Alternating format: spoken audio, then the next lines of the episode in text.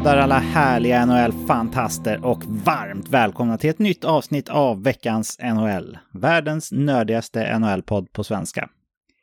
Ytterligare en vecka av dramatik och action i NHL är avklarad och eh, vi har av just den anledningen väldigt mycket att prata om, precis som vanligt. Vi är den här veckan en välbekant duo i form av mig själv, Patrik Andersson, samt vår hockeyquizvän David Kvicklund. Hallå där David! Hallå där Patrik! Hur mår du och hur har din vecka varit? Nej, men jag mår väldigt bra skulle jag säga. Eh, går vi fortsatt här lite i väntans tider där får vi avslöja för lyssnarna. Det har inte kommit någon stork än, eller vad vi nu sa förra veckan. Så att eh, eh det är fortsatt väntan på den fronten. Men övrigt är det också bra tycker jag. Eh, det har väl trillat på här i veckan. Vi hade ju jäkla snökaos här i inledningen av förra veckan. Så att eh, men det har ordnat upp sig på den fronten också. Så att nu är man, har man borstat av sig den första snön den här vintern så att det är väl lika bra att eh, ta, ta, ta tjuren vid hornen eller vad man ska säga. Så, nej, men det, det är skönt att den är borta kan jag tycka. Det är lite tidigt att komma, det var fortfarande oktober då när, när snön kom i rejäl kraft här i Värmland så att eh, det är lite tidigt för min del. Ja, men det är väl lite tidigt, det kan jag hålla med om. Jag fick ju se snö när jag var i Östersund för några helger sedan, men uh, här har kanske kommit lite grann snö sådär i luften bara, men inget som har lagt sig på, på marken än. Men vinterdäcken är på bilen i alla fall. Förra året så bytte jag dem ju först efter första rejäla snöovädret kom där så jag kunde knappt parkera bilen här, här hemma för att det har lite lutning precis när jag skulle parkera då. Så det känns ändå skönt att ha det gjort. Men äh, jaha David, äh, väntans tider. Ja men det är väl skönt för våra lyssnare att vi får njuta av din härliga stämma ytterligare en vecka åtminstone va? Ja men det känns skönt. Jag har ju aviserat att, äh, att det kanske blir en liten frånvaro under en tid där när, när bebisen kommer så att ja det känns jäkligt gött att få snacka hockey här nu när, när tillfälle ges helt enkelt. Ja. Ja, men man måste kunna vara lite pappaledig även som eh, känd och berömd eh, hockeypoddare, David. Och eh, vi har mycket att prata om, så jag föreslår att vi kastar oss in i veckans innehåll. Och att vi gör det precis som vi brukar, med snabba puckar.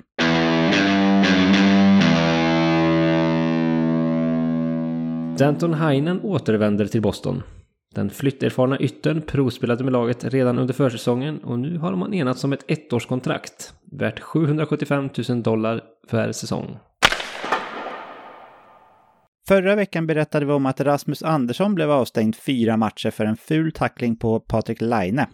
Den här veckan är det Bostons stjärnback Charlie McAvoy som har fått samma typ av bestraffning efter en sen och ful tackling på Floridas Oliver Ekman Larsson. Det verkar tack och lov som att OEL klarade sig mer helskinnad undan händelsen än vad Patrik Laine gjorde. Men McAvoy får syna sina synder på sidan av ett tag till. Efter 17 säsonger i NHL, 1263 matcher och 895 poäng meddelade Paul Stastny i veckan att karriären är över. Under de 17 åren och säsongerna blev det spel i klubbar som Colorado, St. Louis, Winnipeg, Vegas och nu senast Carolina. 37-åringen vann aldrig kuppen, men kan ändå se tillbaka på en fin karriär med då närmare 900 poäng i grundseriesammanhang och ett uppskattat tvåvägsspel i en rad klubbar. Det blev en dyrköpt seger för New York Rangers mot Carolina under veckan som gick. Rangers stora stjärna på backplats, Adam Fox, kolliderade knä mot knä med Carolinas Sebastian Aho Smällen tog illa för Adam Fox som hade uppenbara skadekänningar på väg ut från isen och domen kom senare under helgen. Adam Fox är nu på long term injury reserve, vilket betyder att han kommer missa åtminstone 10 matcher och 24 dagar. Jack Hughes har inlett säsongen med raketbränsle under skridskorna med 20 poäng på 10 matcher och har med det toppat hela ligans poängliga. Men nu kan nya poäng dröja en smula. I veckans match mot St. Louis dundrade Hughes in i sargen och tvingades avsluta matchen. Förstås ett gigantiskt slag för Devils. I inspelningens stund är dock skadans allvarlighetsgrad oklar. Och i och med dessa stjärnskador så stänger vi veckans snabba puckar. Då är det som vanligt dags för oss att sänka tempot lite för att reflektera kring sånt som har hänt under veckan som har gått. Jag tänker att jag börjar med att rycka av plåstret och ta upp det senaste som har hänt inom Ottawa Senators. Eh, David, det händer alltid någonting med Ottawa, eller vad säger du? Ja, verkligen. De har varit i händelsernas centrum rejält här. Eh, och jag menar, Eugene Melnicks dagar var också mycket liksom utanför isen som, som, som var, det var snack om. Så att nej, det, det verkar på något vis vara att de drar, drar händelserna till sig på något vis. Ottawa är eh, NHLs drama queen-klubb nummer ett kanske, helt enkelt. Ja, men lite så. Är det NHLs motsvarighet till Leksand, eller? Ja, kanske inte riktigt lika populära hos Nej. gemene man sådär. Ja, hur som helst så fick eh, Ottawa i, idag, inte idag, men tidigare i veckan straffet för att man försökte trada bort Evgeni Dadonov till Anaheim Ducks förra säsongen. Eller var det för, förra till och med? Nej, det var förra va, David? Nej. Ja, men det var väl, va? Man ja. mig. Hur som helst så försökte man, försökte man eh, byta bort honom och det är väl inga konstigheter med det kan man tycka. Men faktum var att eh, Anaheim Ducks fanns med på Dadonovs no trade-lista som han hade all rätt till i sitt kontrakt. Straffet kom som sagt här i veckan och Ottawa kommer bli av med ett valfritt första val i någon av de tre kommande drafterna. Nya ägaren Michael Andlauer lät strax efter utdelat straff meddela att GM Pierre Dorian får tacka för sig efter att ha suttit på posten sedan 2016. Jag har lite takes på det här, men jag tänkte höra med dig först David, om vi börjar med själva straffet här. Vad säger du om det? Att eh, tappa ett första pick för det som inträffade? Eh, spontant kände jag att det var ganska hårt eh, faktiskt. Eh, sen har man ju inte kanske all vad ska vi säga, eh, vet exakt vad som har hänt liksom så. Eh, mer än det du berättade Patrik, men hur det har gått till och så. Men eh, ehm, det, det kändes väldigt, väldigt hårt måste jag säga. Ett första val är ju väldigt högt värderat och det känns som att det ska krävas ganska mycket, eller väldigt mycket för att sånt här ska ske. Så ja, ehm, det, det kändes hårt spontant. Mm. Om man jämför det med, med andra sådana straff när det ryker draftpicks så, så fick ju Arizona ett straff för att de eh, ja, testade spelare som var tillgängliga för inför det årets draft för tidigt. De blev av med ännu fler picks. Tycker du att det är rimligt om man jämför så liksom? Ja, men eh, om man sätter det i perspektiv så kanske. Ehm, men, men jag tycker ändå som sagt att första val är ju värt väldigt, väldigt mycket. Um, så att, men ja, kanske att man har hittat någon slags uh, måttstock i det och något prejudikater som du nämnde Patrik. Men ja, lite hårt ändå kan jag tycka. Ja, det kan man faktiskt tycka. Jag kikar också eh, på Dadonos eh, Elite Prospect-sida här. Han spelade ju åtta av säsongen 2021, så det var inte förra säsongen eller inte ens förrförra eller inte ens förrförra, så det var ju ett tag sedan, förrförrförra, så det var ju ett tag sedan det här hände också. Eh, konstigt att det dröjer så länge ändå för att dela ut ett straff, eller? Väldigt konstigt. Alltså då känns det som att uh, man alltså den utredningen borde ha kunnat kommit mycket, mycket tidigare. Så jag vet inte varför riktigt det har behövt dröja så länge. Um, så att, uh, skumt. Och det gör också, det sätter ju en väldigt märklig situation sett till att, ja men de lagen då som hade potentiellt att kunna få de här draftvalen under de åren som har varit. Eh, om nu Ottawa hade blivit av med det här tidigare. Ja, det, det blir liksom konstiga diskussioner på det sättet också som, som gör det lite märkligt. Så att det, det är väldigt ologiskt på det sättet att det kommer nu. Mm. Ja, som sagt, 2021 måste det varit där i samband med trade deadline, så ja, men tre säsonger sedan. Nya ägaren eh, Andlauer lät ju också ganska bitter på ligan att han inte hade fått någon heads-up kring kommande straff i processen med att köpa klubben. Eh, han har ju inget redskap att straffa Batman eller ligan direkt. Men eh, blev du David förvånad över att Dorian fick eh, lämna i princip så fort straffet blev offentliggjort? Ja, men lite. Sen har det varit snack om hans status i, i klubben, att ja, men att, att hans tid i klubben kanske är till ända ändå så att säga efter den här säsongen. Men eh, att man ska släppa en GM på, på stående fot, ja det tillhör inte vanligheterna. Sen, eh, så att det, det krävs något extraordinärt och ja, då bedömde man att det här var så helt enkelt. Eller att man såg då kanske en väg ut eh, från Dorian som ju som sagt ändå kanske har varit på väg bort. Men ändå um, lite, lite märkligt och uh, hastigt och mindre lustigt då för Dorian så, så blev det så fallet. Så Eh, sen har han gjort, kanske om man får titta på det han har presterat som, som GM så finns det ju mycket ändå eh, bra måste man säga där också och hämta ur hans resumé. Mm. Jag har faktiskt eh, skrivit upp några eh, vad heter det, milstolpar eller vad man ska kalla det under hans tid som, som GM i klubben. Men eh, först innan jag, innan jag drar dem då, så jag vad du tycker om dem David, så har det ju tisslats och tasslats om att det kan vara Peter Chiarelli som ska vara aktuell för att ta över som GM för Ottawa bespottade, vilket man ändå får kalla honom då, Chiarelli. Eh, ja, presterar ju inte på topp under hans tid i Edmonton direkt. Hur tycker du att det beslutet skulle vara David om det skulle bli så att eh, Ottawa går efter Chiarelli istället? Ja, det känns väldigt, väldigt konstigt eh, så, måste jag säga. Eh, det kändes ju som, han var ju verkligen eh, illa omtyckt ändå av fansen och av för det de liksom signingarna gjorde som var ju mer under utskrattade i Edmonton till sist. Så att, eh, att han ska få en ny chans i ligan på en så högt uppsatt position igen eh, känns ju väldigt främmande. Sen har han ju intervjuats, tror jag faktiskt, för en, lite andra GM-jobb. Sen hur seriöst det har varit, det vet jag inte, men men han verkar ha, liksom vara respekterad ändå av de som, som, som, står för anställningarna runt om i ligan. Så att det får man väl ge honom hur han lyckas liksom han, han, kanske har någonting som inte vi ser och han kanske gör ett gott jobb på andra sätt än, än eh, så. Men eh, märkligt känns det. Ja, det skulle nog vara lite märkligt än, ändå. Ur askan i elden eller vad man ska säga. Men på tal om det, jag tänkte jag skulle dra, som jag nämnde då, de grejerna som jag eh, minns framförallt under Dorians tid i, i Ottawa. För det har ju varit en del stora beslut och det har ju hänt en del i klubben under hans eh, dryga sju år där. Så är du redo för att, för att höra milstolparna eller vad man ska kalla dem som, som jag har rotat fram här i, i eh, registret eller David? Ja men absolut. Ja, jag tänkte att vi skulle börja med Mark Stone-traden.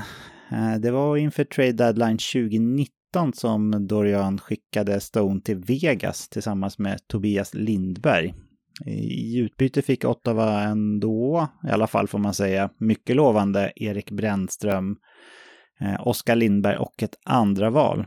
Det, idag känns det som ett ganska dåligt utbyte för Stone, vilket ja, det kanske var redan då.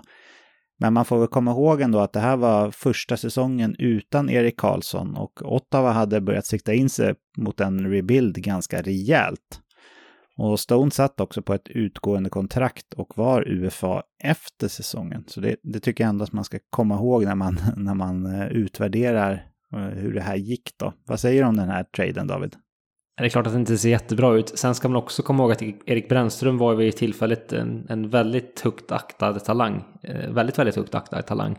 Eh, sen har inte hans NHL-karriär hittills, eh, han har verkligen stått och stampat i ett gäng år nu.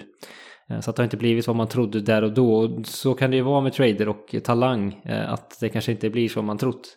Och eh, det här är väl typ exempel på det. Eh, med en, en ung spelare som kanske inte blev det det man trodde då. Eh, så att eh, ser man det i retrospekt så är det klart att det ser, ser lite sämre ut, eller betydligt sämre ut än vad det kanske gjorde där och då också. Och som du nämnde Patrik där så tycker jag att han kan tas lite i beskydd också för, för den situationen som, som Stone var i också. Mm. De traderna som jag tagit fram här har en, en röd tråd att de inte ser jättebra ut så här i retrospekt. Förutom eh, den som jag ska ta nu, det vill säga Erik Karlsson-traden som, som skedde före Stone-traden där. Här var ju situationen att eh, Dorian hade erbjudit Erik Karlsson ett nytt fett kontrakt, men Erik som hade ett år kvar på sitt dåvarande kontrakt innan han också var UFA då. Han var inte intresserad av att signa något nytt kontrakt, vilket mer eller mindre tvingade Dorian att trada Karlsson. Och här tycker jag som sagt att utbytet var betydligt bättre än i Stone-traden som skedde ett halvår senare. Det var många pusselbitar som var inblandade i affären. Eh, Sharks fick en AHL-spelare utöver Erik. Ottawa fick eh, desto finare utbyte kan man ju lugnt säga. Ett par NHL-spelare. Jag ska inte gå in på detaljer för det var inte de stora grejerna. För de har efter det bytt klubb och eh, ett par picks som ännu inte har blivit NHL-spelare. Men framförallt så fick man ju signing-rättigheterna till eh, Josh Norris och ett första pick i draften som blev 2020 års tredje val overall, där eh, Ottawa tog Tim Stützle. Så vi snackar ju ändå en legit eh, första, andra center här för ja, men ett och ett halvt, två decennier framåt för, eh, för Ottawa. Så det utbytet får man ändå säga var en riktig game changer för Ottawas framtid. Va? Ja, verkligen. Det, det på något sätt var lite jackpot, eh, måste man säga. Eh, Stutzle var ju ett, ett ett val som ja, men kanske förvånade lite grann när man tog honom också. Så att eh, det har ju visat sig vara en riktig bingo. Och ja, Norris, visst skadebenägenheten talar emot honom men det finns ju en jätteuppsida fortsatt i honom. Så att ja, men det är bara att säga grattis för, för det om man säger så. Ja, verkligen. En sak som jag tycker att man bör minnas Dorian och hans tid i Ottawa för är att han har satsat helhjärtat på att skriva långa kontrakt med sina unga, lovande spelare. Ehm, man skrev sex år med Drake Patterson på en cap hit med under 5 miljoner, 4 miljoner 975 000. Brady Kachak, 7 år, 8 miljoner 206 000. Thomas Chabot, 8 år, 8 miljoner. Josh Norris, 8 år, 7,95 miljoner. Tim Stützle, 8 år, 8,35 miljoner. Jake Sanderson, 8 år, 8,05 miljoner. Och det här tycker jag är idel riktigt fina kontrakt. Vad säger du David? Grymt bra. Alltså de här framstår redan nu som billiga kontrakt och då ska vi komma ihåg att det här är fortfarande, fortfarande väldigt unga spelare som i samtliga fall bara kommer trenda eh, vad vi kan anta här och nu i alla fall. Det är som sagt, talang är alltid svårt att förutse och det är svårt att förutse framtiden överhuvudtaget. Men här och nu känns det som eh, redan nu att de liksom, ja men, eh, inom stationstecken kanske presterar över vad man har i sitt kontrakt och då som sagt så har vi en, potential i alla de här spelarna. Så att, det, att man har liksom knutit upp sin kärna i de här på så lång tid med så pass bra kontrakt, ja det är ju bara att gratulera. Alltså Stützle-kontraktet, det är ju ser fantastiskt ut redan nu. Jake Sanderson som han spelar den här säsongen, ja men det är också fruktansvärt bra. Och de andra också så att, eh, nej, jättebra och, och fått väldigt bra utdelning på de här signingarna måste vi säga. Mm. Det här är ju någonting som Ottawa kommer att dra nytta av långt, långt efter att eh, Dorian har lämnat Ottawa. Så det blir ju ändå en, en legacy att lämna bakom sig som, som är positiv, eller hur? Ja, verkligen. Och, och jag menar, säg att det kommer in som ny GM och har det här liksom klart under så pass lång tid framöver. Det är ju liksom... Ja, eh, det är en väldigt välsmakande buffé. Eh, bufféer kan vara väldigt... Eh, ja, men lite otäcka och lite eh, slabbiga och lite sådär. Men det här är ju en buffé som man liksom kommer till, jag får säga 11.30 precis när buffén öppnar. De liksom precis lyfter på locket liksom och det bara ryker och det är riktigt välsmakande och härligt och trevligt. Ungefär så måste det vara att komma till det här, den här buffén. Ja, ska nog säga att uh, Kjell kan fucka upp det här på, på ett eller annat sätt ändå tror jag. Ja, han är väl en sån slusk där som bara går liksom och... och Blandar allting mellan varandra. Ja, precis. Inte kan bestämma sig så blir det bara ingenting. Som man ju också gjort på bufféer. Så att det är väl kanske den Chiarelli tar sig an, den, den rollen då. Ja. Ja, jag har två stycken ganska dåliga trades som jag kommer minnas från Dorian också, utöver de här grejerna som jag tagit hittills. Först så hade vi ju Matt Duchene som han tradade till sig från Colorado eh, efter att Duchene hade ryktats bort under en ganska lång tid som det kändes som. Eh, där hade ju Joe Sackett väldigt bra is i magen och vänta på att byta bort Duchene tills han, tills han fick vad han kände att han ville ha för Duchene. Och eh, ja, Dorian betalade rejält för Duchene ska sägas. Även Nashville var inblandad i den här traden, men eh, Dorian betalade hur som helst totalt sett då i traden. Kyle Turris, Andrew Hammond, Shane Bowers, ett första val och ett tredje val i draften. Första valet nyttjade Colorado till att ta Bowen Byram som fjärde spelare totalt sett 2019. Så det var ett ganska fint pick då som, som, eh, som Dorian släppte där. Sen tradade han också vidare Duchene till Columbus ett och ett halvt år senare. Eh, och där gjorde han lite bättre ifrån sig, tycker jag. Det var en del AHL-spelade inblandade åt båda hållen, men Ottawa fick eh, Columbus kommande första val där man plockade Lassie Thompson. Eh, nu har inte han slagit igenom riktigt än, men ändå helt okej okay, tycker jag att, få ett första val för eh, Duchene efter hans ja, men lite berg och dalbaneaktiga tid i Ottawa. Hade Duchene resignat med Columbus hade Ottawa fått ytterligare ett första val, men det hände ju aldrig. Så vad säger du om Duchene-traderna gånger två här David? Ja, man kanske räddar upp det lite där, att det liksom spelar ut varann lite kan man väl på ett vis säga. Eh, kanske gav upp lite mycket ena hållet, fick tillbaka eh, bättre åt andra hållet. Så att lite plus minus noll skulle jag säga. Eh, sen var ju Duchene en har alltid varit lite av en nyckfull spelare. Alltså han kan vara jättebra i sina, sina stunder och sen jätte, jättedålig men osynlig i andra stunder. Och det visade nog på under Ottawa-tiden. Så att det är ingen pålitlig spelare. Och det trodde väl Dorian kanske. Kanske lite fel scouting på det sättet. Att man trodde att man kanske fick en... Man chansade lite på hans högsta nivå och eh, sen visade det sig att han inte höll det eh, riktigt. Och också inte, eller man liksom kanske inte ville inte committa sig så som man kanske hade hoppats heller på, på Ottawas satsning. Så att det var väl lite fel, fel scoutning på det sättet kan man tycka. Mm. Sista traden här som jag vill ta upp, vilket också är, var ett platt fall får man säga gällande som trade betraktat då. Eh, något som Dorian och framförallt Ottawa gärna hade velat haft ogjort gissar jag på. Det var traderna Ottawa skeppade ändå 22-årig Mika Zibanejad och en sjunde runda i draften till New York Rangers. och i utbyte fick man i sammanhanget då, futtiga utbytet Derek Brassard som var ett gäng år äldre än Zibanejad och ett andra val i draften. Och det här skedde ju när Dorian var relativt ny, 2016 där. Det var hans första riktigt stora drag skulle man kunna säga, eller det var det.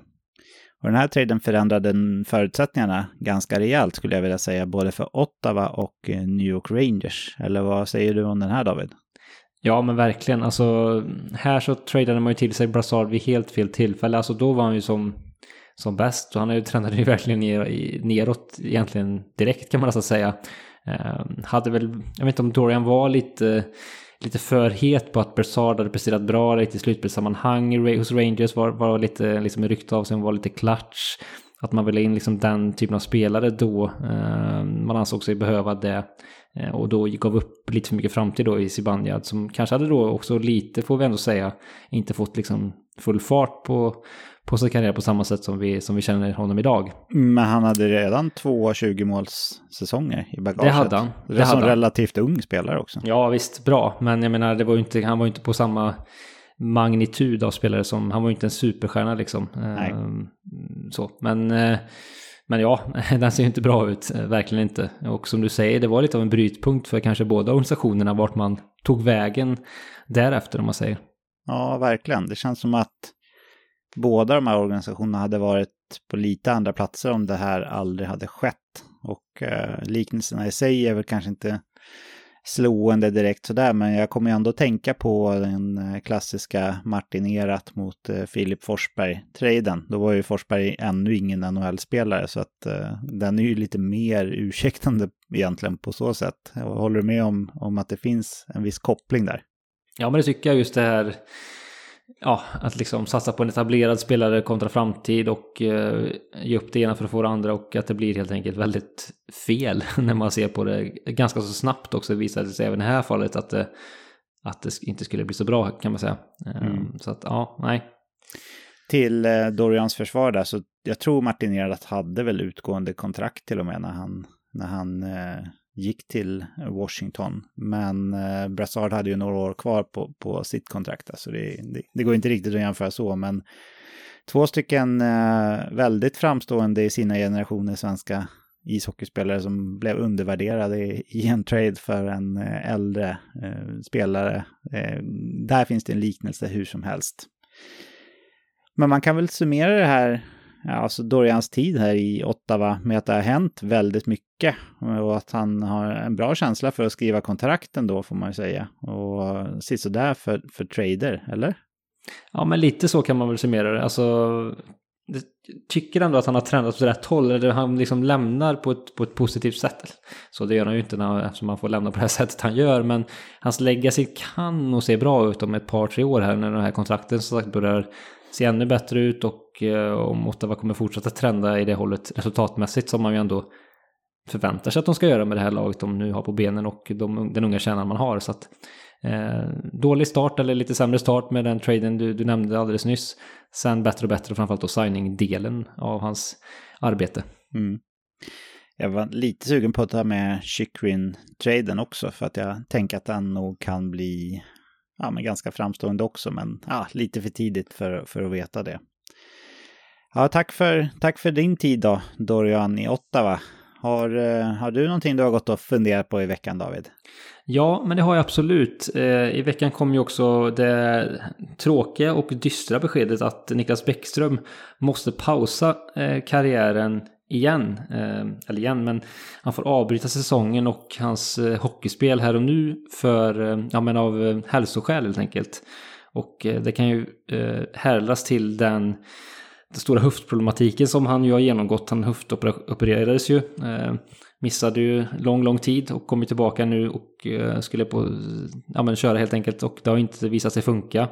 Eh, spelet på isen har ju kanske indikerat att något inte riktigt har stått rätt till den här säsongen. Bäckström har inte stått att känna igen. Har bara noterat eh, för en assist under de åtta matcherna han hann spela.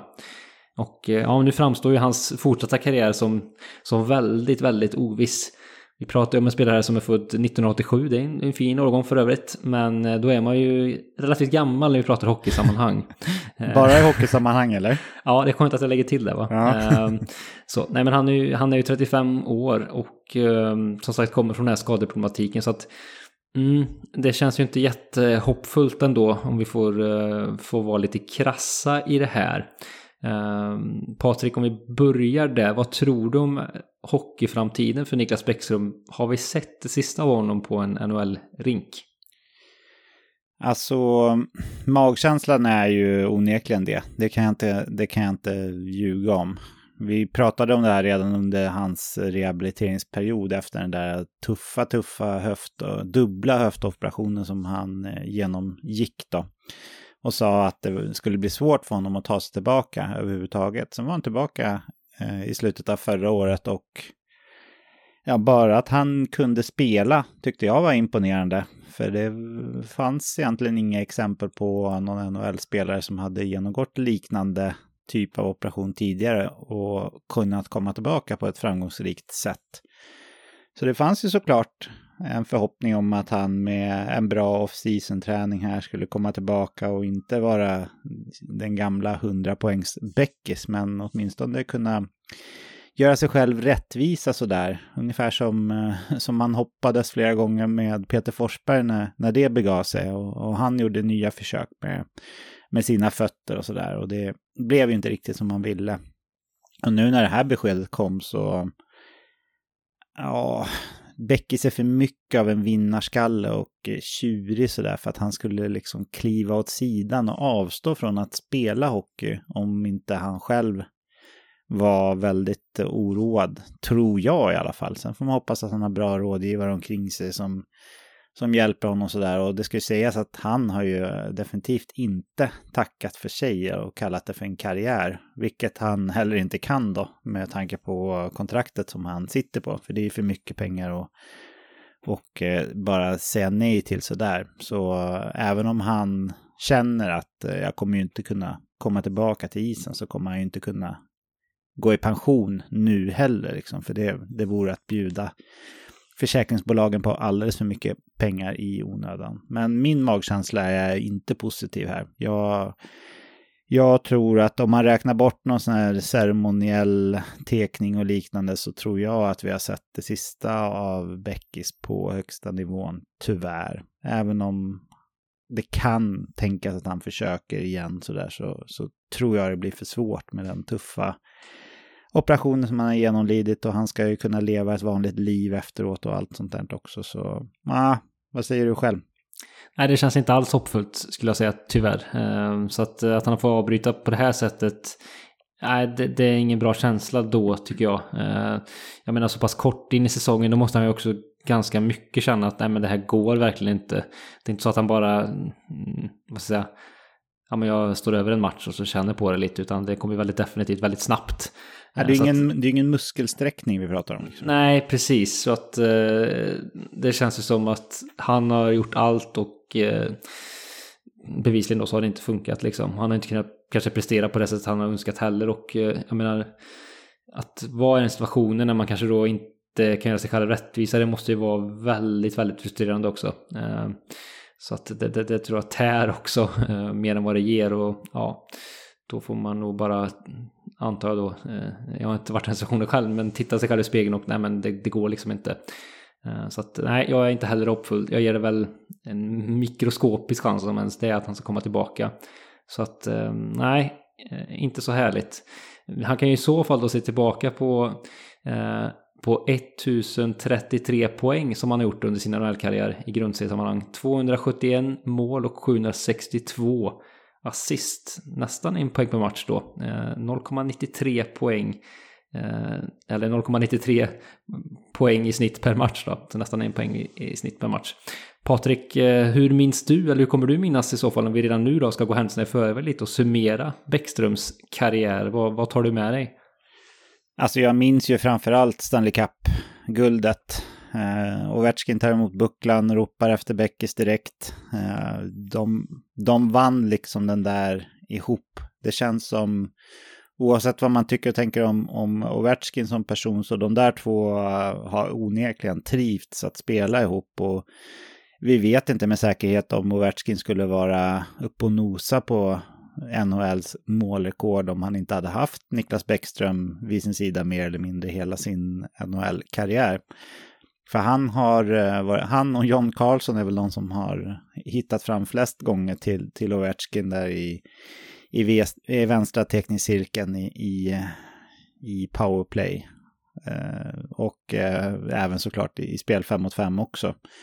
Så det jag kommer att minnas från Beckis var ju att han, att han lyckades med det ultimata. Alltså att han, att han faktiskt fick stå på toppen av, eh, av världen ihop med Ovechkin Karlsson och, och även de andra såklart. Men det känns lite som att det där var Ovechkin och eh, Beckis Stanley Cup-guld. För det är ju jättemånga, ja, vi pratade förra veckan om Joe Thornton som, som officiellt tackar för sig då. Han har aldrig vunnit någon Stanley Cup och det är ju supermånga eh, otroligt skickliga spelare som aldrig gör det också. Men, men Beckis nådde dit. Och jag kommer definitivt minnas honom som en av Sveriges bästa passningsläggare under min tid som, eh, som NHL-följande nörd i Sverige. Och jag kommer inte heller kunna glömma bort eh, den här eh, OS-grejen när han blev avstängd inför finalmatchen mot Kanada. Men det jag framförallt kommer att komma ihåg, det är dels att han är en av inte jättemånga svenska NHL-spelare som har gjort 100 poäng och mer. Och dels Stanley Cup-guldet då, att, att det kommer ingen någonsin kunna ta ifrån honom och, och Ovechkin, utan de, de lyckades med det ultimata målet efter, ja, efter många försök och eh, många år där de mer eller mindre gick in som favorit i, i slutspelet så, så lyckades de till slut. Så eh, hatten, hatten av för det. Vad säger du?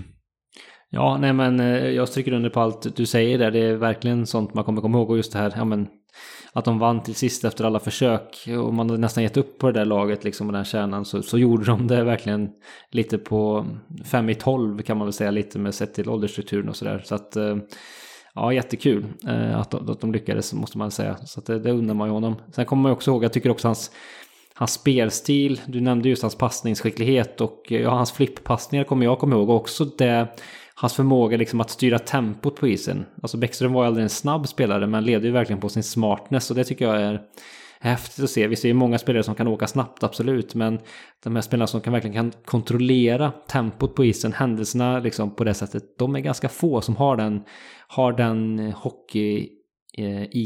Eh, eh, och där tycker jag Bäckström är väldigt fascinerande och alltid varit under sin karriär och han stod ut väldigt tidigt med just den egenskapen. Redan när han kom fram i Brynäs så fick han ju väldigt mycket beröm för den just egenskapen i sitt spel. Ehm, så att han kan liksom ta den, ta det sättet att spela hela vägen upp till NHL. Det är ju, ja, häftigt. Då besitter man en talang just vad gäller den delen av spelet som, som väldigt, väldigt få kan mäta sig med. Ja, han är ju samtida med, med Jonathan Taves som har lite liknande egenskaper ändå, får man säga. Och de har jämförts några gånger tidigare, vet jag också.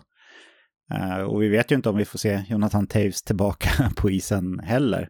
Men uh, om du jämför de två, vad, och bara, nu har ju Taves såklart mer landslagsmeriter uh, och eh, ytterligare något Stanley Cup-guld där. Men om man jämför de två, vad säger du om deras respektive NHL-karriärer? Becky står sig väl bra där va, ändå? Jo men det tycker jag. Sen är det klart att, att jag menar Taves i, i den eran som han gick i Chicago så är det klart att hans meriter står kanske ännu högre i kurs. Eh, måste man kanske säga. Hans, hans lagmeriter står högre i kurs och också han kanske just, ja men se på bröstet, alltså hans, hans karaktär och sådär. Men ser man spelskicklighet, då tycker jag att Bäckström är eh, strået vassare till och med, måste jag säga. Taves absolut en väldigt, väldigt pålitlig tvåvägsspelare och var ju riktigt bra även offensivt sett sina bästa stunder. Men Bäckström, ja, en större skicklighet tycker jag faktiskt nästan. Om du jämför honom, förlåt, jag har inte förberett dig på det här, men, men det finns ju några ändå som påminner om Beckis sådär. Ryan Getzlaff är en annan spelare som är relativt samtida med, med Beckis och eh, ganska liknande meriter i, på NHL-nivå också. Då. Eh, om du jämför de två, då, vad, vad säger du då? Ja, men de är ju kanske mer jämna så, även om de är väldigt olika spelare.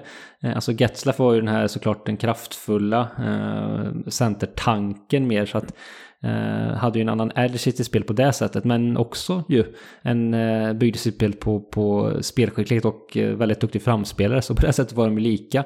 Eh, och också lika på det sättet att Getzlaff tyckte också, han var ju inte heller kanske den här speedkulan utan också hade förmågan att kontrollera spel. Eh, men också lite med sin storlek på ett annat sätt kanske än vad, än vad Bäckström gjorde. Eh, men de klart jämförbara spelstilsmässigt. Sen är frågan, ja, den bästa karriären av dem, ja där är det tight skulle jag säga faktiskt. Ehm, den är, den är lurig. Är inte lite romantiskt på ett sätt när man får kämpa många år innan man till slut står på toppen och, och vinner guldet som, som Beckis?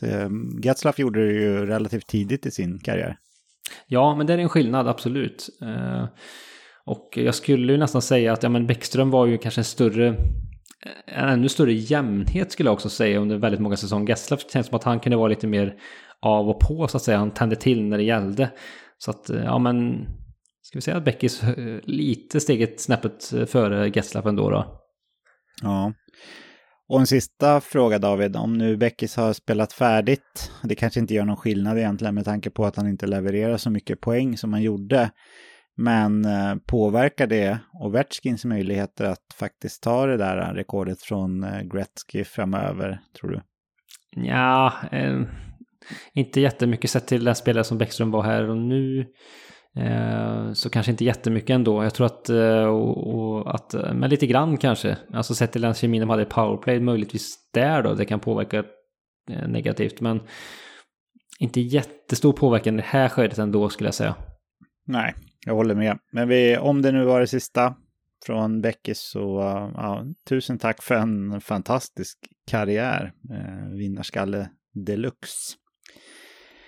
Jag skulle också vilja bolla lite kring Calgary Flames med dig och lyssnarna David. Förra säsongen var ju en stor besvikelse för Flames och årets säsong har ju börjat ännu sämre. På 11 matcher så har man bara tagit tre segrar och har sju poäng, vilket är en bedrövlig start helt enkelt. Det är bara sex klubbar i ligan som har gjort färre mål än Calgarys 28 och det är bara fyra klubbar i ligan som har släppt in fler mål än Calgarys 41. Man stod ju, och det har man ju inte glömt bort då, men man stod ju i ett vägskäl inför förrförra säsongen när det stod klart att Matthew Kuchak inte ville fortsätta i klubben, vilket också gällde Johnny Gaudreau som lämnade som ja, FA då, utan att man fick någonting för dem. Man lyckades ju få ett på pappret fint utbyte för Kuchak när man fick in både Jonathan Huber då, som kom från en andra plats eller trea, någonting sånt i poängligan säsongen innan, och Mackenzie Wieger som var en back då som, som många trodde var ja, lite av kittet som höll ihop det i, i, gällande backarna i Florida. Och så fick man ett eh, framtida första pick från Florida utöver det. Sen signade man också nyblivna Stanley Cup-mästaren Nassim Kadri i samma veva. Och eh, efter ett eh, bra första år med den här förändrade kåren så gick det alltså dåligt förra säsongen när man missade slutspel. I år har det börjat ännu sämre. Och även fast man bara är fyra poäng från eh, andra wildcard-platsen så vet vi att det är svårt att återhämta sig från en sån här dålig start. Och trots bara fyra poäng back så är det ganska många lag ändå som man måste passera. Dåvarande GM Brad Treleving har ju signat långa och dyra kontrakt med den här nya delen av lagets core, vilket kändes fullt rimligt när det väl skedde.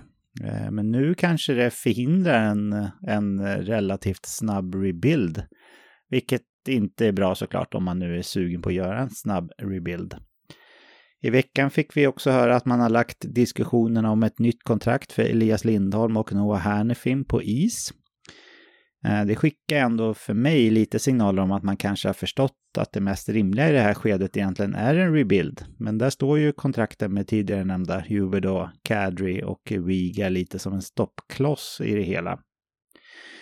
David, eh, Calgary är i en ganska knivig sits tycker jag och det är lite oklart för mig hur man ska agera framåt här. Hur tycker du att Calgary ska göra i den här situationen som man har hamnat i? Ja, jäkligt lurigt är väl rätt ord att säga faktiskt. Man trodde ju att de skulle ändå få en... Ja, men spela bättre den här säsongen. Det var i alla fall känslan nu när Dröll Satter inte så länge stod i båset och man inte kunde skylla på honom längre. Eh, men man har inte fått att stämma nu heller och eh, man kan verkligen fråga sig hur det är ställt med liksom ja, men dynamiken i laget och, och man spelar för varandra och sådana saker. För det känns inte som att det är harmoni riktigt och att man, ja, man klickar inte. Eh, och det känns inte som att man har fått fått en skjuts i och med coachbytet heller, utan det känns som att man står lite på samma ställe och stampar här helt enkelt. Um, så att, um, sen är det vad, vad ska man göra med, här, med de här spelarna som har utgående kontrakt? Ja, uh, inte lätt läge, men någonstans så tänker jag att, uh, att man faktiskt gör rätt i att uh, kanske säga hej då till flera av de spelarna och försöka bygga om med det man kan få så att säga. Alltså det är ganska högt värderade spelare ändå som vi pratar om här som har utgående kontrakt som man ändå kan få ganska bra utbyte för i det här läget. Eh, och kanske göra en, en retool eh, då på det sättet. För det är svårt att riva ner allt. Eh, jag menar, kontrakt, några av kontrakten kommer man inte kunna göra sig av med. Alltså Juber då i det här läget är ju eh, går ju naturligtvis inte och flera där till så att och Kadri inte heller så att de spelarna får man nog bara försöka väcka liv i så gott det går och samtidigt då försöka maximera eh, utbytet av de här andra spelarna, typ en Elias Lindholm som ändå är värt eh, en hel del i det här skedet av hans karriär fortfarande. Så att det är väl lite så man får försöka kanske jobba här, men det är inte lätt och eh, lättarbetat, eh, det är det inte. Alltså jag tycker lite synd om Calgary, för jag tycker inte att man eh, förtjänar att ha hamnat i den här sitsen riktigt. Eh, Anledningen till att stjärnor som eh, Johnny Gaudreau och Matthew Kuchak inte ville vara kvar, det vet vi ju såklart inte. Så om det är så att de har behandlat dem som skit, då kanske man får, får skylla sig själva lite grann. Men jag tyckte ändå att eh, Calgary och eh, löste det rätt bra där inför förra, förra säsongen när man lyckades signa Kadri. Visserligen lite dyrt, men, eh, men ändå var han väl en av de hetaste eh, spelarna på FA-marknaden då. Och sen så eh, lyckades man få ett väldigt fint, som det såg ut på pappret i alla fall, utbyte för Martin Kuchak. när man, eh, han ville ju inte vara kvar. Och man fick in eh, Jonathan Huber då som precis hade gjort en bra bit över 100 poäng, Mackenzie Weeger och ett första pick sådär. Så, så jag tycker att man har hamnat i den här situationen, att man har haft rätt otur ändå. För jag menar, man kan ju inte heller byta till sig Huber då och Wiger och inte försöka förlänga med dem heller när man har släppt eh, en Matthew Kutchuk. Så man var ju tvungna att skriva kontrakt med dem när man fick möjligheten till det. Och eh, Kadri också för att han skulle signa med dem överhuvudtaget. Så eh, jag, vet inte, man har ju alltid såklart sig själv att skylla, men jag tycker Calgary har haft otur här. Förstår du vad jag menar David? Ja, men jag förstår absolut vad du menar. Det känns som att, ja men, Ja, man har haft...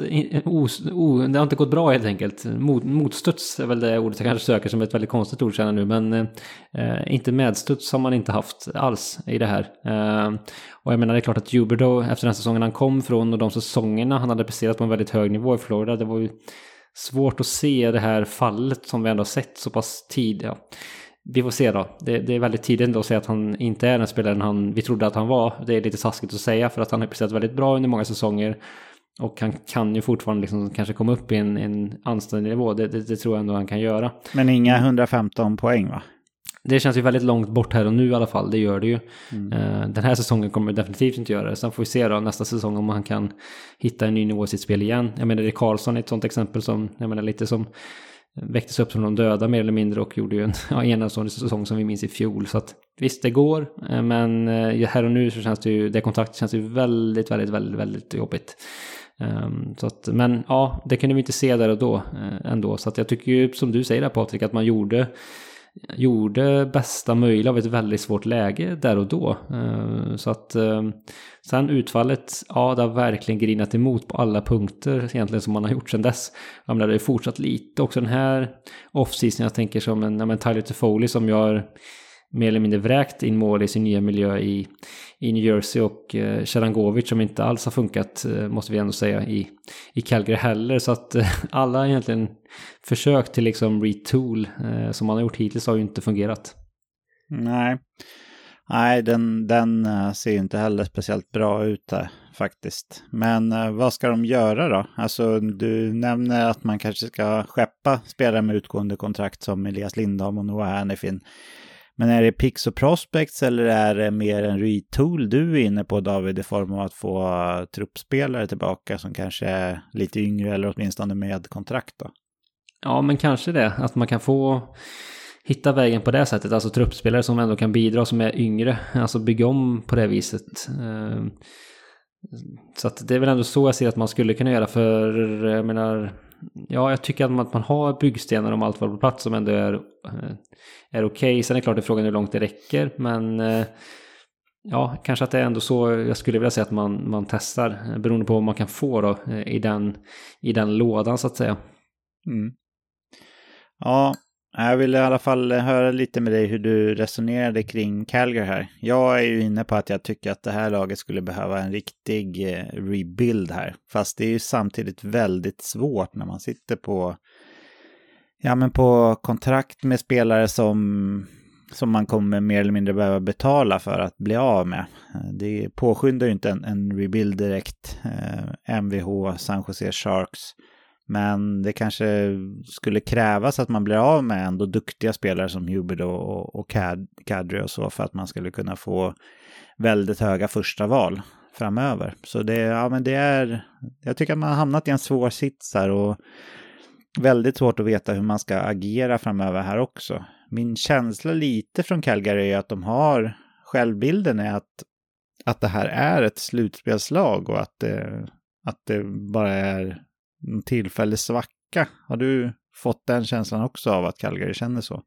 Jo men det tror jag. Jag tror man gick in i säsongen med just den känslan att nej, men nu jäklar ska vi visa. Och sen har det bara gått lite, jag ska inte säga platt fall, vi är väldigt kort in i säsongen också. Så att det kan ju fortfarande hända så att man går till slutspel. Jag menar, vi, vi pratar 10-12 matcher in här så att det, det, det menar, man är inte helt akterseglare utan det finns ju ändå ja, men, chanser fortsatt ganska helt okej okay chanser ändå att rätta upp det här. Så att vi ska inte räkna ut dem, men det är klart med tanke på förra säsongen och de har inlett den här säsongen så att det är klart att det inte, det, det bådar ju inte så gott på det viset. Men kört är det definitivt inte och det är möjligt att man har den här självbilden att man ska vara på en annan nivå, att man lite lever kvar i det då som man presterade för två säsonger sedan.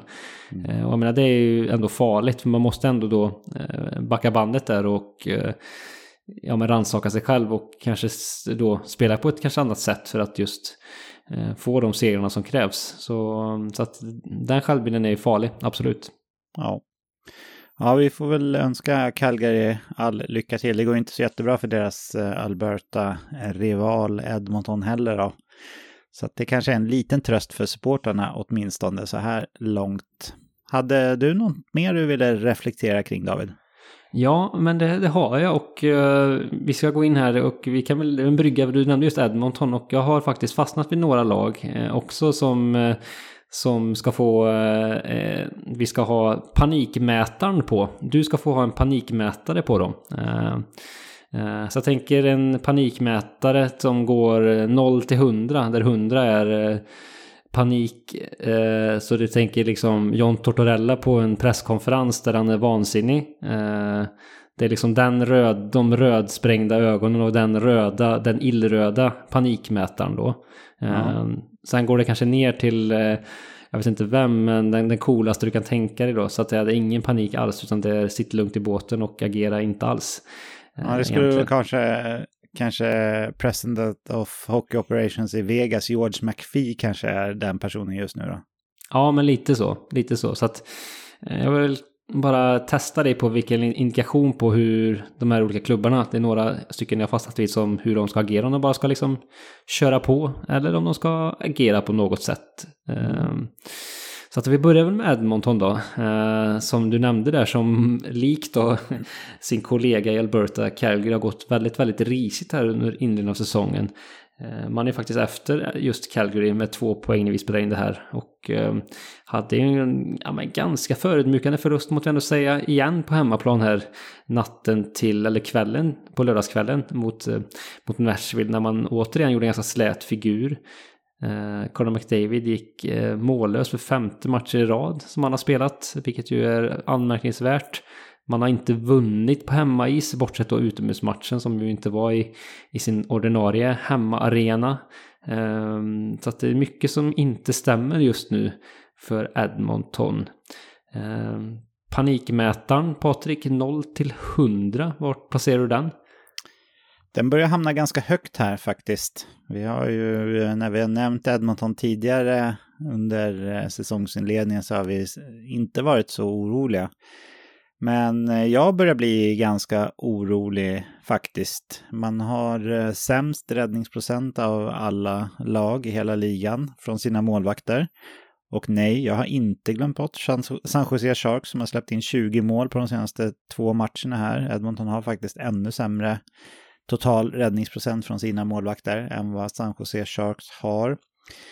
Eh, och eh, ja, det är svårt att göra någonting vettigt av målvaktssituationen mitt under en säsong sådär. Men eh, det är inte bara det. Det här ska ju vara det laget som, som typ är bäst i ligan på kontringar till exempel när man har Connor McDavid och, och, och med flera i ligan. Men de ligger rejält back på på kontringsmål. Man släppte in mycket, mycket fler än vad man har, gjort framåt. Och eh, det funkar inte för Edmonton. Försvarsspelet är riktigt dåligt, man släpper till väldigt mycket skott i slottet, så det är inte lätt att vara målvakt i Edmonton heller. Och som sagt, man gör också få mål framåt. Vilket inte ska vara möjligt när man har eh, en 150 poängs spelare i klubben sådär. Så äh, ja, den var inte jättehög efter första veckan av besvikelser. Han började smyga upp lite grann andra veckan och rätt hög tredje, men nu skulle jag nog säga att jag är uppe på runt 85-90 där någonstans. Säg 87 då.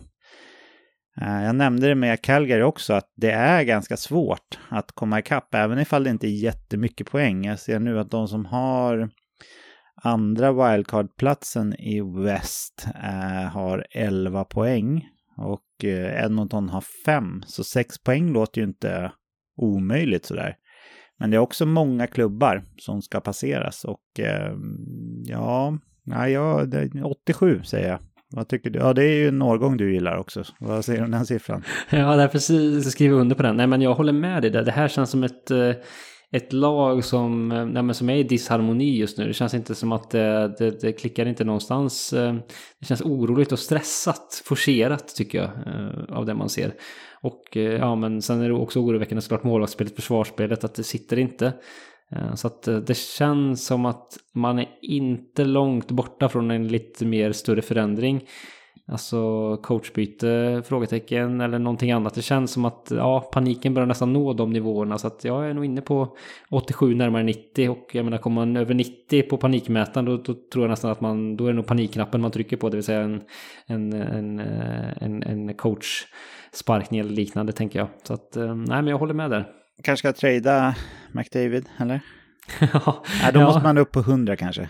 Ja, det är nästan uh, tusen, alltså att man har tappat det. Liksom. man har alltså, tappat det helt. Alltså, då, då, då, ja, det är väl Peter Chiarelli, uh, ja, på den nivån. Ja, han bytte uh, till sig fyra eller fem 32-åriga truppspelare och tredje val typ.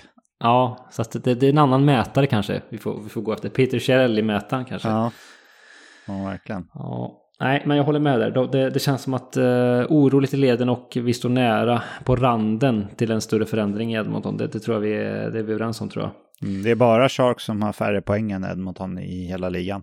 Ja, det, det säger ganska mycket för en, för en klubb och en organisation som ändå ser sig som en Stanley Cup-utmanare. Så nej, inte godkänt så här långt. Nej.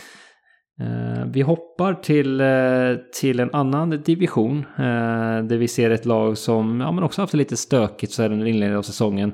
Eh, förvisso då eh, kommer från en, en tvåsiffrig seger men Pittsburgh Penguins har ju inte börjat så förtroendeingivande måste jag säga. Man ligger faktiskt sist i Metropolitan så här långt, även om det är en, det är en jämn division ska sägas. Och vi är ju som sagt kort in på säsongen. Men eh, samma här, det känns inte som att laget har presterat så som man hade önskat. Och Erik Karlsson, ja visst, offensiva produktionen har kommit igång ändå, helt okej, okay, men eh, fortsatt lite, lite misstag och så som har ställt till det också från hans klubba. Och eh, ja, stora förändringar gjorde man under off-season och eh, de förändringarna eh, kanske inte har fallit helt väl ut ändå. Eh, Patrik, panikmätaren på Pittsburgh Penguins, hur, hur skulle du bedöma den? Mm, den är också ganska hög skulle jag säga. Tristan Jari har inte varit den där målvakten som man kan luta sig mot när det blåser som mest. Det skedde ju en hel del förändringar här off-season ska sägas, så det är inte ovanligt att det tar ett tag för klubbarna att komma in i det. Men sen, ja, jag, jag tjatar om det, men man får inte halka efter för mycket i början här, för det är svårt att ta ikapp det. Man får inte stirra sig blind på att det bara är si och så många poäng. Eh, för deras del så ligger de, nu ska vi se, vad har vi där? Vi har fyra poäng efter Toronto som, som innehar den sista wildcardplatsen Och fyra poäng låter ju som ingenting, men det är många klubbar som man ska passera innan man är där också. Och det är, det är lättare sagt än gjort med, med tvåpoängssystemet. Så jag, jag tror inte att Pittsburgh eh, och Mike Sullivan eh, är superchockade över att det var lite trögt att få igång det här laget som till stora delar är eh, ja, ombyggt från förra året. Men att man skulle ligga sist i divisionen och eh, även sist i konferensen ihop med eh, Ottawa. Det tror jag inte att man trodde. Och det här är ju inte sista dansen med, eh, med gänget här för firma Crosby, Malkin och, och Letang, men det börjar ju närma sig. Så man vill ju verkligen gå långt och, och ge Crosby och gänget chansen. Eh, ska sägas att kollar man lite grann på underliggande siffror på Pittsburgh så, så skiljer de sig från Edmonton. De har haft en hel del otur faktiskt att de, att de ligger där de gör. Bara den saken att man har positiv målskillnad, vilket såklart beror på en, en eh, tiomålsmatch också senast då. Men man hade inte så mycket minus i, i målskillnad innan det heller. Visar att det finns någonting här och jag tror inte att panikmätaren är riktigt lika högt upp eh, hos eh, Pittsburgh som den är hos Edmonton. Jag tror kanske hos organisationen att den är någonstans och nosar där uppe, men hos mig är den lite lägre. Jag skulle säga 75 76, där någonstans. Vad säger du? Mm, jag gillar ändå att du liksom först är 75 och sen ändrar till 76. Ja, man måste känna, måste känna, lite på det först. Ja, ja det gillar jag. Så att 76 eh, det är, det är också en bra siffra. Uh, nej, men jag håller med. Jag tycker också samma här att man ligger lägre än Edmonton. Absolut, och det är väl eh, kanske ingen överraskning att, att vi tycker det. Men uh, nej, men jag, det känns ju som att man, man är besviken men inte kommer göra något förhastat. Och man har ju också gjort stora förändringar och ingrepp i truppen. Ja, det finns inte så jättemycket man kan göra för att, för att göra strukturella förändringar nu va? Nej, det känns inte så. Så att man får nog helt enkelt förlita sig på att de här spelarna ska sitta ihop helt enkelt. Att det kommer ta lite tid och att det är det vi ser liksom. Eh, att man ska ge lite tålamod i det här läget för innan det sätter sig. Och ehm, ja, en, en tvåsiffrig seger senast talar ju för det. Att man kanske är på väg någonstans även om det var San Jose man mötte.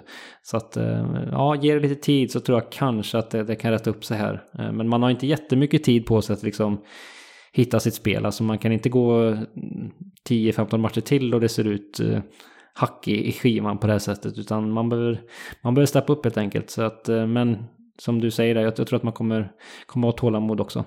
Mm. Mitt tredje lag på, på panikmätaren, eh, panikmätarradarn får vi säga då, det är eh, en klubb som jag pratat om här tidigare. De kanske kan sägas då redan har agerat sett till att man har sparkat sin GM.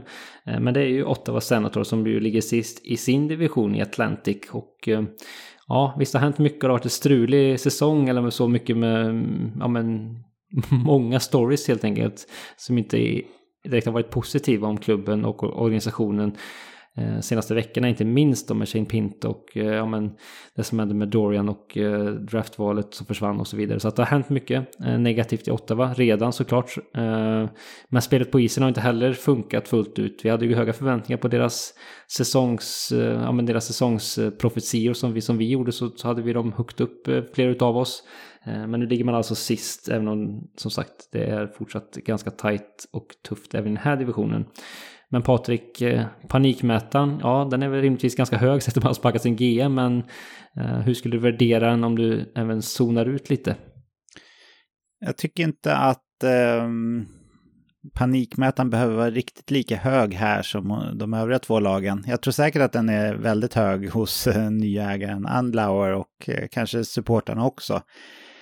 Men vi har varit inne och pratat om Ottawa mycket idag och det här är en ung kärna som har väldigt, väldigt många chanser på sig att lyckas och, och göra det bra framöver. Och är det någon säsong som man kan ursäkta sig att eh, sket sig så är det ju definitivt en sån här när fokus har varit på allt annat än spelet på isen. Och visst, man har några äldre i laget som är med och bidrar. Jag tänker framförallt på Claudio Giroux. Men det känns inte som att när han trappar av att det är kört för Ottawa då. Utan de, de har sina bästa spelare, är ändå unga. Och eh, jag kan förstå om, om klubben själva och supportrarna känner ganska högt. Men i, i, min, i mitt tycke så är det, om man tänker som Ottawa som en grupp då och, eh, och den här uh, FIRO-trappan för de som har gått sina ledarskapsutbildningar. Eh, så, som Susan Whelan har gjort för övrigt. Så, så tycker jag Ottawa är i steg ett det här. Att man ska, att man ska liksom lära känna varandra. Ägarskap, supportrar. Eh, här finns det också mycket jobb att göra. Man behöver bygga en ny arena som ligger mer centralt och nu har man en ägare som vill göra det. Och det känns som att det, det viktigaste för Ottawa i det här skedet, 2023-2024, det är faktiskt att, att eh, bygga upp någonting bra här för framtiden eh, när det gäller eh, relation, ägare, fans, ägare, spelare, eh, klubbledning, spelare, spelare, fans också kanske till, på, ja, till viss del. Och nu har det hänt så mycket skit här liksom som, som definitivt ursäktar att det inte går jättebra på isen tycker jag. Ehm, så spelmässigt, ja, panikmätaren borde vara rätt hög. Jag tror att slutspelståget börjar gå här för Ottawa redan nu faktiskt, om jag ska vara ärlig. Men jag känner ganska lite panik över det som händer på, på isen för Ottawa, för det, det är inte här och nu som de måste vara där, utan jag skulle vilja säga rätt låg till och med. 34 är eh, panikmätaren för min del och då bygger jag det mest på att jag ja, det är inte sista chansen på något sätt och de måste inte lyckas här och nu, utan fokus ska vara på, på att bygga någonting långsiktigt eh, ihop. Mm, nej men eh, precis, jag skulle nog haft den kanske lite högre, men jag håller med om att de är klart lägst. Eh, sen är frågan, eh, eh DJ Smith där, hur förtroendet ser ut för honom. Nu som sagt har det varit, eh, nu är GM inte, inte närvarande längre och eh, situationen där är lite, lite upphöjt i dunkel just nu. Men hur skulle du bedöma hans hur säkert sitter han? Nej, han sitter osäkert. Eh, jag tror inte att, eh, att Andlauer går in och, och liksom väljer att kicka honom, men han kommer ju välja sin GM och det kan bli Chiarelli som sagt. Och även om det inte blir Chiarelli utan att det blir någon annan så brukar det ju ändå vara ett ganska snabbt och enkelt drag att göra för en ny GM. Man vill ha sin gubbe på plats som, som tränar laget. Det finns ju undantag till det såklart.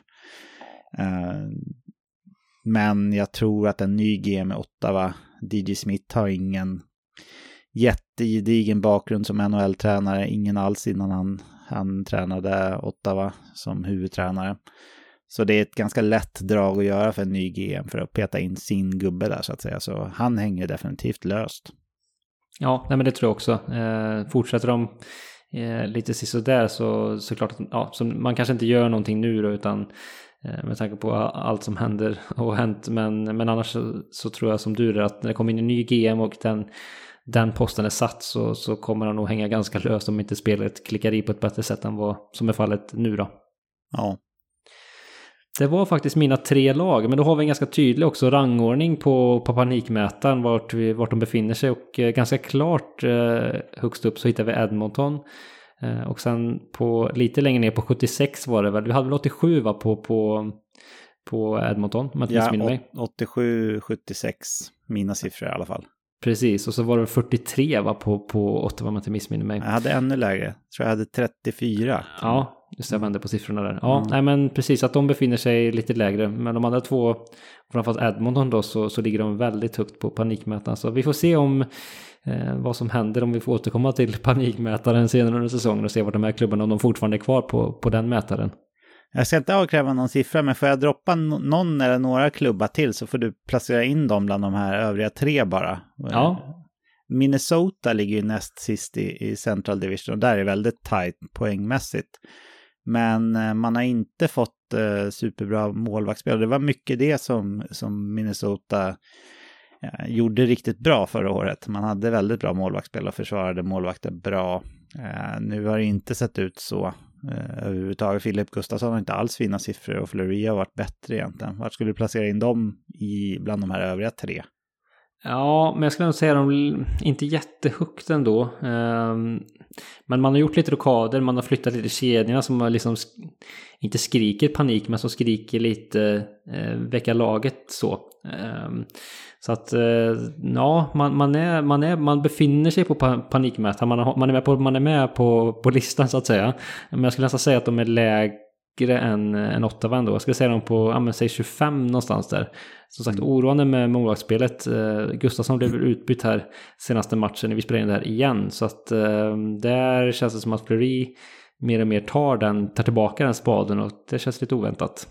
Ja, vi pratade ju om Calgary, eller jag pratade om Calgary, vi pratade om Calgary innan. Vart skulle du sätta dem här i smeten då?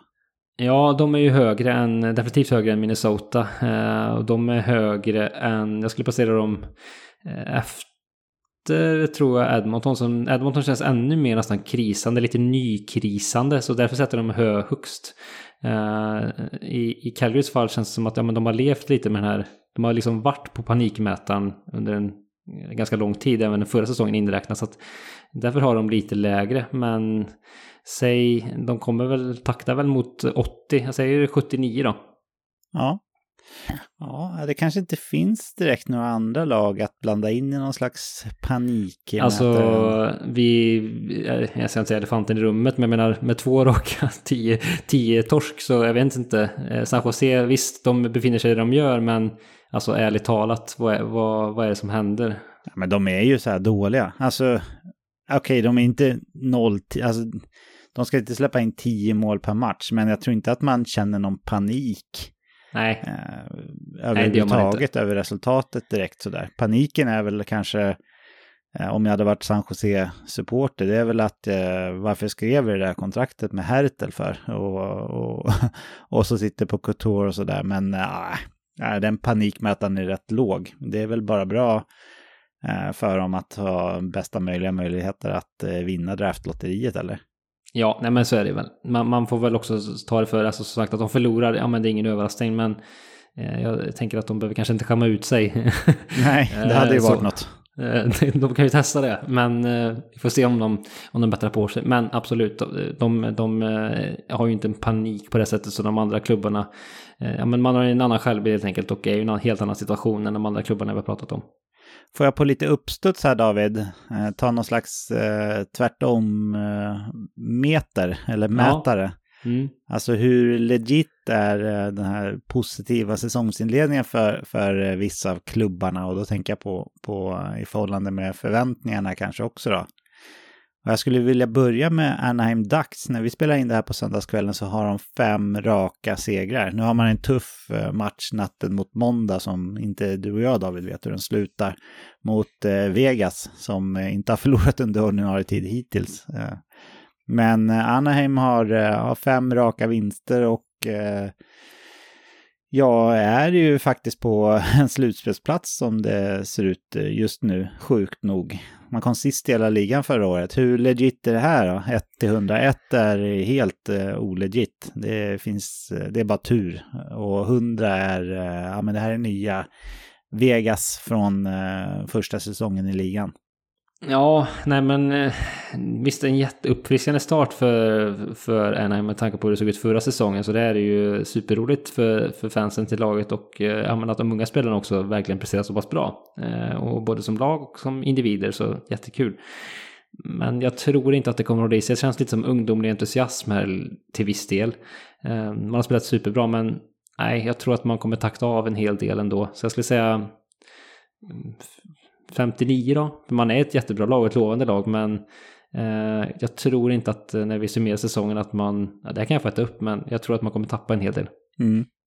Men som supporter så är det väl viktigast att man ser att eh, någon eller några eller flera av de unga spelarna tar steg fram och det har vi ju ändå sett här. Det är väl egentligen Trevor Seagrass kanske som som inte har levererat på topp hittills. Han har inte varit dålig, men han har inte levererat så mycket poäng då. Han ska väl vara en poängstark spelare, är väl, är väl tanken där. Men vi pratade om en The Athletic-artikel eh, inför, eller det var precis i början av säsongen, du och jag David, när, när de sa att det här är Mason McTavish lag framöver. Och det har han ju verkligen visat, eller hur? Ja, verkligen vilken matchvinnare han visat sig vara här också. Gjort viktiga mål liksom i avgörande moment i matcherna och ja men härförar aura lite sådär. Så att eh, det där eh, det var en bra profetia från, från The Athletic i, i det fallet. Ja. Detroit Red Wings då, de ligger tvåa i eh, Atlantic Division och ja, på en såklart då säker slutspelsplats. Man har har sju vinster och fem förluster på inledande tolv matcherna. Och ja, jag tror ingen av oss tippade Detroit i slutspel om jag inte minns fel. Så det är väl en överraskande positiv start eh, för oss i alla fall. Vad säger du om, eh, om deras 1-100 mätare? Ja, men högre ändå skulle jag säga. Sett till också att jag tycker att man kanske är lite mer mogen på det sättet. Eh, Ja, man har ett äldre spelarmaterial också och man har en bra bredd i truppen. Jag trodde absolut inte på dem på det här sättet och det kanske var få som gjorde det men så att de har överraskat mig. Men nu när jag ser det här och nu så, så tror jag ändå att de har ja, men relativt goda möjligheter att hålla uppe det helt okej. Okay. Så att jag skulle säga ja, men 73 då kanske. Mm, härligt. Eh, Winnipeg Jets, de, eh, det, det, var mycket negativa tongångar inför säsongen där och eh, Helleback och Scheifele var väl mer eller mindre på väg bort. De har ju signat nya långa kontrakt och Winnipeg ligger också på en säker slutspelsplats här, eller säker, man ligger på en slutspelsplats i, i Central Division, trea i divisionen med bara förhandsgiganterna Dallas och Colorado framför sig och har 12 poäng här på 11 matcher. 1-100 på Winnipeg.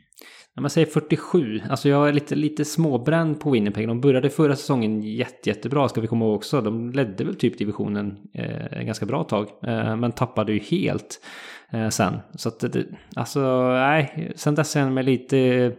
Visst, man har gjort vissa rockader i kärnan och, och Blake Wheeler och, och sådär är borta, men... Nej, jag är inte helt såld, såld där faktiskt. Så att de får visa, bevisa sig lite en stund till för att de ska tro helt på det här. Ja, Vancouver Canucks då? Här snackar vi ett lag som eh, vi har pratat om att det är viktigt att de får en bra start för de har halkat efter i början de senaste säsongerna. Och det har Vancouver verkligen fått här. Man har eh, samlat näst flest poäng i, i hela Western Conference bakom eh, giganten Vegas och på 11 matcher så har man bara två förluster under ordinarie tid och en övertidsförlust och 17 poäng. Så Vancouver Canucks är en framgångssaga får man säga i inledningen här. Hur, hur förhåller sig deras siffra mot de övriga? Ja, men här är vi uppe nästan på Detroit-nivå, lite lägre ändå skulle jag säga. Men eh, de är uppemot, säg 69 då, eh, skulle jag placera dem. Så att tänker att de har ganska goda chanser. Alltså, det känns som att det har skett en ganska stor förändring sen Rick Tocket kom in ändå i, i laget. Eh, organisationen satt försvarsspelet på ett annat sätt. Man ser mycket mer trygga ut och sen har man då en hel del X-faktorer offensivt sett. Inte minst Elias Pettersson som har, ja men han leder väl hela den här poängligan när vi spelar in det här. Så att jag menar, om man har många vapen i sin arsenal i kombination med då ett tryggt eh, försvarsspel, ja, då, då är man ändå att räkna med, tänker jag. Ja. Ja, härligt. Lite eh, bonuscontent där som vi inte hade planerat in, men det var kul. Och ja, med den kuliga bonusinnehållet så lämnar vi veckans reflektioner och hoppar vidare.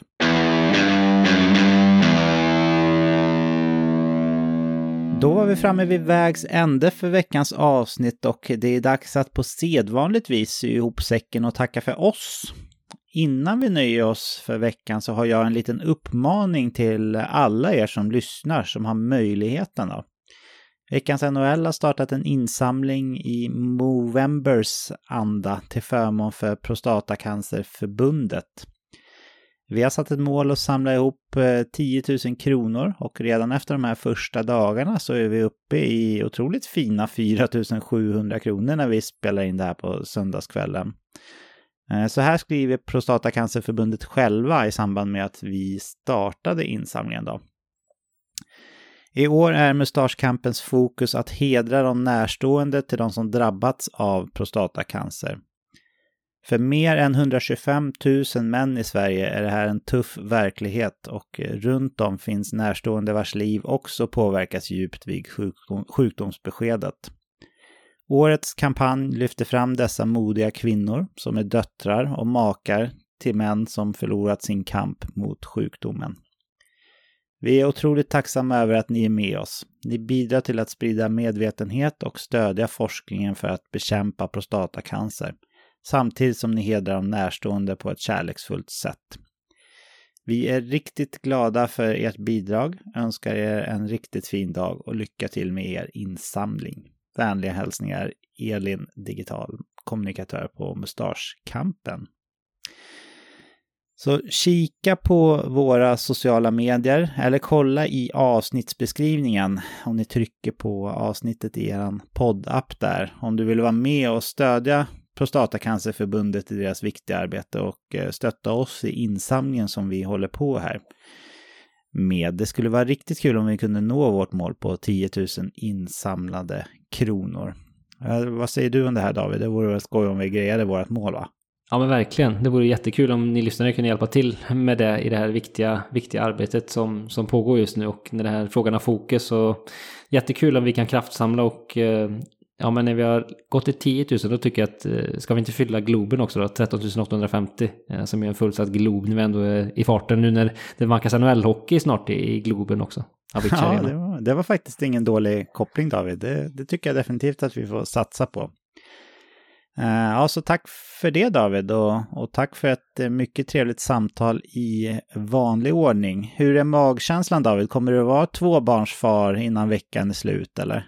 Alltså magkänslan är nej. Jag tror att eh, det är som sagt beräknat den 17 november så att jag tror att jag kommer sitta här om en vecka igen och eh, jag spår eh, den 16 eh, november så att då är jag med nästa vecka också. Härligt. Ja, men eh, om det skulle bli här i veckan då så lycka till under eh, förlossningen. Det kommer att gå kanon och jag vet att du kommer att bli en fem plus tvåbarnspappa också. Och eh, tack också till alla er som lyssnar. Glöm inte bort att eh, gå in och bidra till vår insamling här i Mustaschkampen till förmån för Prostatacancerförbundet. Det är många som redan har gjort det, vilket vi är oerhört glada och tacksamma för. Och som jag sa då, så hittar ni adressen till insamlingen i antingen avsnittsbeskrivningen eller på våra sociala medier. Det här är om man har möjligheten såklart. Det är ju tuffa tider med inflation och, och allting sånt där. Så, så eh, full förståelse för om, om man behöver eh, slantarna man eh, surt fördärvat själv. Men har man möjlighet att bidra så, så skulle vi uppskatta det väldigt mycket. Ta hand om er nu och alla era nära och kära också under veckan som kommer så hörs vi igen nästa vecka om inget oförutsägbart inträffar. Och i och med det David så har vi bara en enda sak kvar för oss att säga den här veckan. Nämligen Hej då! Hej då!